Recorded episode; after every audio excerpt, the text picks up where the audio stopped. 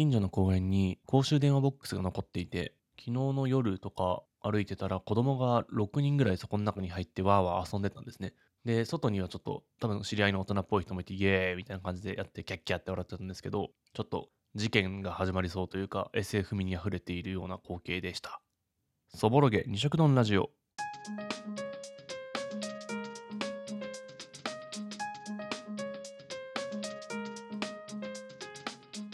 改めまして、こんにちは。この番組は1週間のちょうど真ん中、木曜日の正午にお届けしている一人語りのポッドキャストです。ライターでものづくり工房の管理人である浅野が仕事のことや遊びのこと、真面目なことや変わったことなど、毎回2つのトピックについて取り上げ、二色丼のように味わっていく番組です。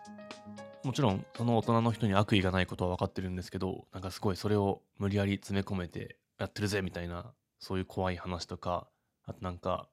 その暗い公園の中で光ってる公衆電話ボックスとそこで笑顔の子供たちっていう光景が何かこう物語の始まりを予感させるような風景で、まあ、そんなに長い間じろじろ見てもあれなんですけどちょっと気になる存在として、えー見ていました。それでは今週も行ってみたいと思います。僕がいつも聞いているポッドキャストイメージキャストという番組にこの前ゲスト出演という形で参加させていただきました。東さんと鉄道さんという方の2人でやってる番組なんですけど1人がちょっと風邪でお休みということで急遽声掛けいただきまして、えーいろいろと喋ってきました。なんか僕が普段の生活で敬語で喋るのをやめたいみたいなことを Discord に書いていたらタメ語で喋る練習しようぜみたいなノリで、えー誘われましてもともと仕事での付き合いとかある人だったんですけど元気あずまっちみたいな感じですごい不慣れな感じで、えーいろいろな雑談をしていたという機会でした。ある意味僕がこの今やっているそぼろげに食丼ラジオの始めるきっかけにもなった母体的な番組でもあるので、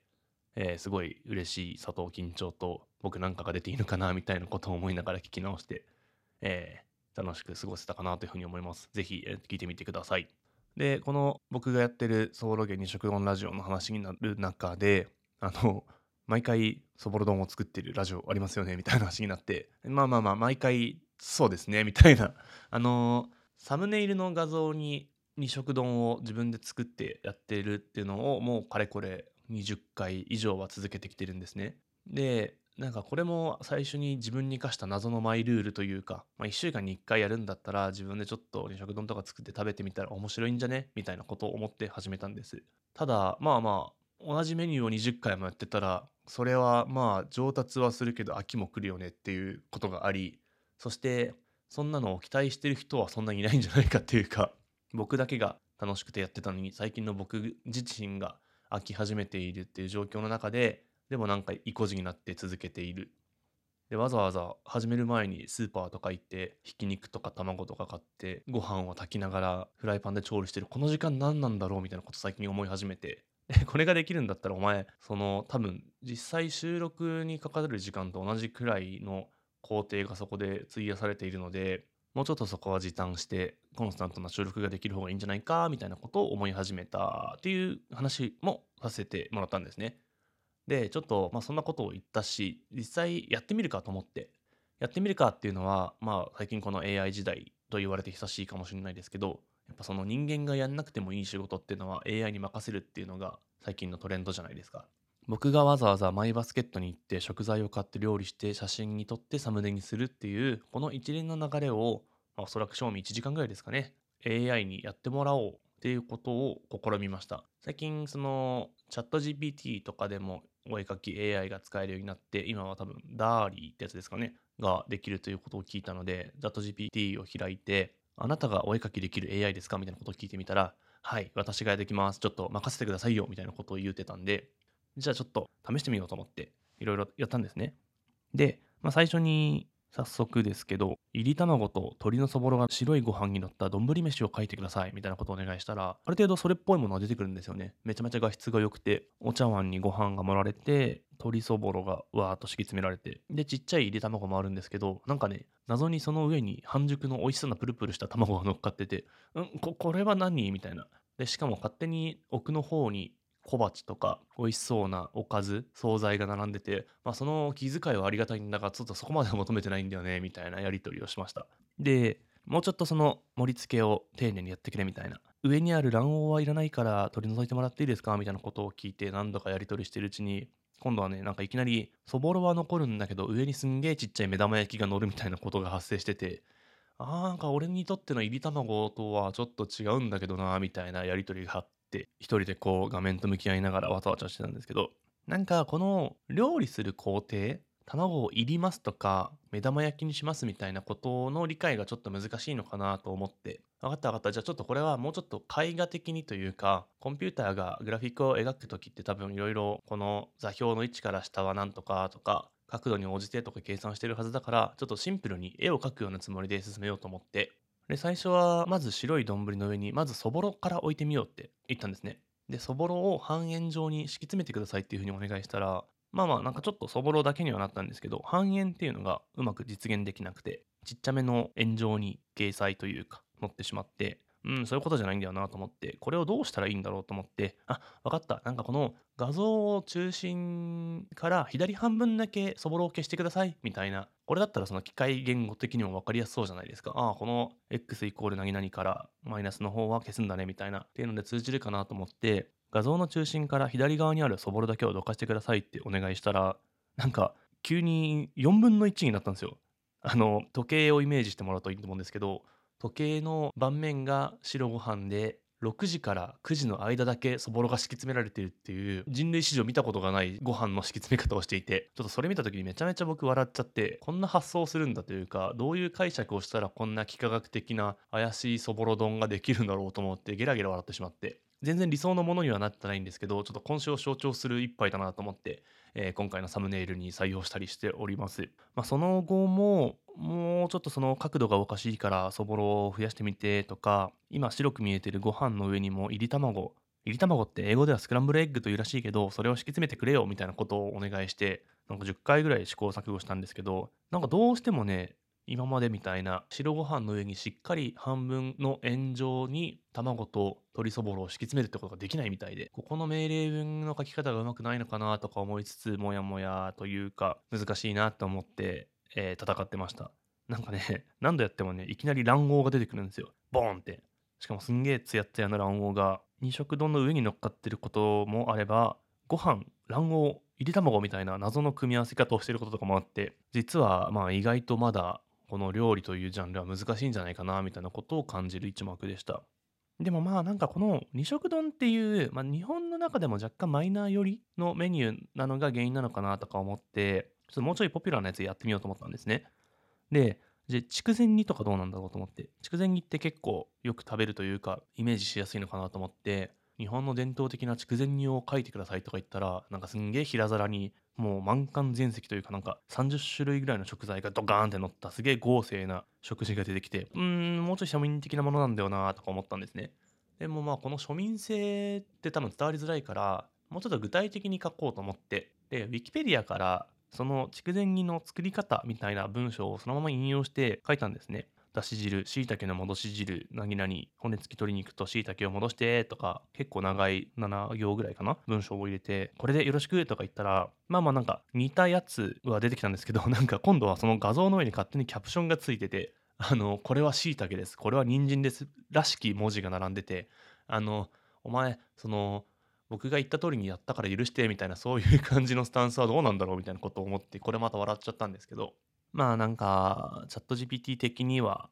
言われたことをやってるっていうので正しいとは思うんですけどちょっと詰め込みすぎたのかなと思って。人間が料理する時ってまず食材を買ってきてそれを切り分けて調理して何々みたいな感じでステップを踏んでいくじゃないですか、まあ、このやり方だったらいいのかなとか思って最後に肉じゃがをステップバイステップで1枚ずつ画像を生成してくださいみたいなことをお願いしたんですね。これが結構うまくいって、じゃがいもと人参を乱切りにしますみたいなこと言ったらちゃんとそのまな板の上の加工した人参とかじゃがいも出てくるし、玉ねぎとか細切れの豚肉っていうのもできる。で、それを炒めるみたいな工程も結構それっぽい画像がどんどん生成されて、お、これいいじゃんとか思って。なんかね、みりん、醤油、だしの合わせ調味料を落とし込んでとか入れると鍋の外側にそういう調味料がずらっと並ぶのが面白かったりしたんですけど。で最終的に肉じゃがっぽいものはできたのかなっていう感じでなんかね途中からやっぱ洋風になってくんですよね画像が。細い人参が転がってたりとか豚肉がちょっとブロック肉っぽくなったりとかして。その画像の前に作ったやつを若干引き継いでいるなみたいなことが見えたのはいいんですけど最終的になんかすごいど真ん中にでっかい豚のブロックがあってその周りをちっちゃい人参とじゃがいもが覆ってデミグラスシチューがかかってるみたいな そういう料理が生まれて、うん、これ肉じゃがじゃないと思うんだけど名前を付けるとしたら何みたいな聞いたらこれは和風ポークカントリーシチューにしましょうとか言っててあそうなんだありがとうみたいな感じであのその実験は終了しました。ちょっとまあまあ料理って実は結構難しいのかもなみたいな所感があるのとまあ面白いなと思ったのはお願いしてる食材とか調味料とか料理の工程っていうのは大体一緒のはずなのに肉じゃがを作ろうと思ったらシチューみたいなものができたっていうのは何て言うんでしょうこの料理に対してその素材を入れて調理工程が変数がめちゃめちゃ多いんだなと思ってそれこそ肉じゃが作り始めたけどカレーになっちゃったみたいな可能性が1個あるなと思ったんですよね。同じ素材を使ってるけどちょっとブラックボックスをかませることでなんか新しい形状とか新しい味わいの料理が生まれるみたいなそういう可能性もありえるかもと思ったんですね。これをちゃんと料理がうまい人とかがやったら意外と面白いクッキングになるんじゃないかなとか調理の工程で一回ここに AI かませようとかやって出てきた画像に合わせて料理してみるみたいなそういう楽しみ方ができるんじゃないかなってことも思いました結果として綺麗な二色丼は生成できなかったんですけどもちょっと今後も何度かトライしてみたいなというようなことを思っております年末ですね。だんだん今年買ってよかったものみたいな記事を目にする機会も増えてきたりとか自分でもどんなものがあったかなってことを思い出したりするんですけど僕は本当今年の頭に引っ越しをしたのでめちゃめちゃ普通に家具を取り揃えたって感じでめっちゃいいガジェット買ったぜみたいなやつはないんですけどまあその中でもいくつかいいなと思えるものがあって一つはバーテブラ03っていうちょっといい椅子を買いました。今まで僕は自分の家とか部屋に置く椅子ってどうしようかなと思って適当に本当椅子ってでかいじゃないですか椅子ってでかいから折りたたみとかじゃない限り大体 Amazon とかで注文して安いゲーミングチェアもどきみたいなやつやってたんですけどなんかねまあちょっと一回いい椅子若干いい椅子を買ってみようと思って選んだのがこのバーテブラ03ってやつですまあ、オフィス家具のメーカーが出してるやつなんですけど、これをデザインした人が柴田文江さんって言って、あの、無印良品の人をダメにするクッション、ダメにするソファーってあったじゃないですか。あれをデザインした人なんですね。で、僕が思うに、自分で意思を持って初めて買った家具が、あの、人をダメにするソファーだったっていう、まあ、いきさつというかがありまして、まあ、それが決め手ではないですけど、きっといいものなんだろうなと思って、えっ、ー、と、選んでみました。なんか、その特徴があって、まあ、その背面と床とメインになる素材の3つの組み合わせを選べるみたいな、まあ、カラーリングが楽しいよってやつもあるんですけど、なんかね、座った時にこう、ちょっと腰掛けると、背もたれが傾いて、若干座面が前にスライドするみたいな風になってるんですね。で、このスライドの具合がめちゃめちゃちょうどよくて、なんか体をムズムズした時に、ちょっと伸ばしたりとか、うんうんって動かしたりとかする時に、スッと動いて、で、また戻るみたいな。レバーとかをいじったりせずにできるっていうので、めちゃめちゃ長時間の作業に向いてる椅子なんですね。で、キャスター付きのやつもあれば、僕が今使ってるのは4本足の動かないやつなんですけど、あの、左右にもちょうど良い塩梅で動いて、また元の位置に戻るっていうので硬すぎる椅子になりがちな体がバキバキになるってこともないし動きすぎて落ち着かないみたいなこともないしすごい塩梅のいい椅子だなと思って結構愛着を持って使ってます。座面の色とか背面の色も選べるので家のコーディネートといったらそんなに大げさですけどそれがしっくり収まるようなものがチョイスできて見るたびにあいいいいいいじゃんみたいなそういうちょっとした満足感を味わいながら、えー、過ごせております。全然安い買い物じゃないんでいっぱいバカスカ買ったりはできないんですけど家に1台あるとすごいハッピーになるなというふうなことを思えた椅子でした。でもう一個がえっと靴下ですね。あの僕めちゃめちゃ歩く生活を意図的に行っているせいで靴下とスニーカーの減りがめちゃめちゃ速くてなんか人とちょっと足の形が違うっぽくて小指の方が突っ張ってるんですね。で、大体そのスニーカーが小指の辺りから破けてしまったりとか、靴下もつま先とかかかとがすぐ擦れてしまう。で、スニーカーに関しては靴の底がどんどんすり減って、うん、半年ぐらいかな、半年ぐらいでちょっと貫通してしまうみたいなことがめちゃめちゃ多くて、まあどうしたもんかなみたいなことを思ってたんですね。で、靴下に関しては解決方法が1個見つかって、それが、えっと、最初に買ったのはね、なんか群馬県にあるパーベイヤーズっていうアウトドアのお店みたいなところに行って、あ、これかわいいじゃんと思って買ったんですけど、えっと、ハイカートラッシュっていう靴下が、んマジでいいです。本当、まあ、アウトドア用なので、本当に山とか、激歩く人、めちゃめちゃ歩く人に作られた靴下で、すごい分厚いんですけど、さすがにあったかいし、全然傷つく気配がないっていうか、どんだけ雑に履いても大丈夫っていう感じがしていて、安心感がすごいんですよね。本当はダメだけど、ちょっと2日間とか連続で履いても全くへたる気配がないっていうので愛用しています。 hiker trash っていう名前がちょっと面白いなと思うんですけど、その trash ってゴミって意味じゃないですか。なんでそんな名前ついてるんだろうと思って調べたら、えー、長い旅で汚れ切ったハイカーたちはまるでゴミのよう。そんな彼らは互いにあえてこの名前で呼び合う。同じ志を持つ仲間として、 hey, hiker trash、っていうふうに説明が書いてあって、ああ、なるほど。そういう山の場面というかで使われてた言葉なんだなっていうところもあって、なんかそういう物語性も含めて、えー、全然僕は山を登ったりしないんですけど、えっ、ー、と、都会というハイキング。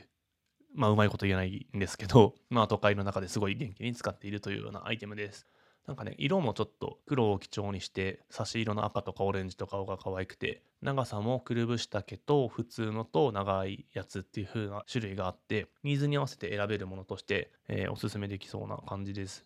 あとね、その、アウトドア用だから、テントとかに干せるように、なんか一箇所だけちっちゃい穴が開いていて、そこに紐とかカラビナとか通して干せるっていう機能もついてるんですね。もちろん僕はそれを使うことはないんですけど、なんかその機能性とかシーンみたいなやつも想像しながらいいものだなと思いながら、えー、使ってるというような感じです。結局、まあ今までその破れるとか言ってた靴下って3足で1000円みたいなものをちょっと買っては破れてはまた買い替えみたいなことだったんですけど、まあ、結論丈夫なものはちゃんとお金を出して買うといいっていうすごい当たり前のことに、えー、気づけたような朝の的ベストバイ2023の一部でした。はい、えー、12月に入って残りもあと3週間で年を越すというワクワク感が迫ってきてます。いや、年末の空気はめちゃめちゃ好きなんで、この寒い中、清しこの夜みたいなものとか、クリスマス新年ソングを聴いてるとやってきたなっていう気持ちがしていいですよね。えー、そぼろげに食堂ラジオは木曜日の正午に配信している番組です。概要欄にはお便りフォームなどもありますので、コメントや感想などお送りいただけると幸いです。それではまた次回お会いしましょう。さようなら。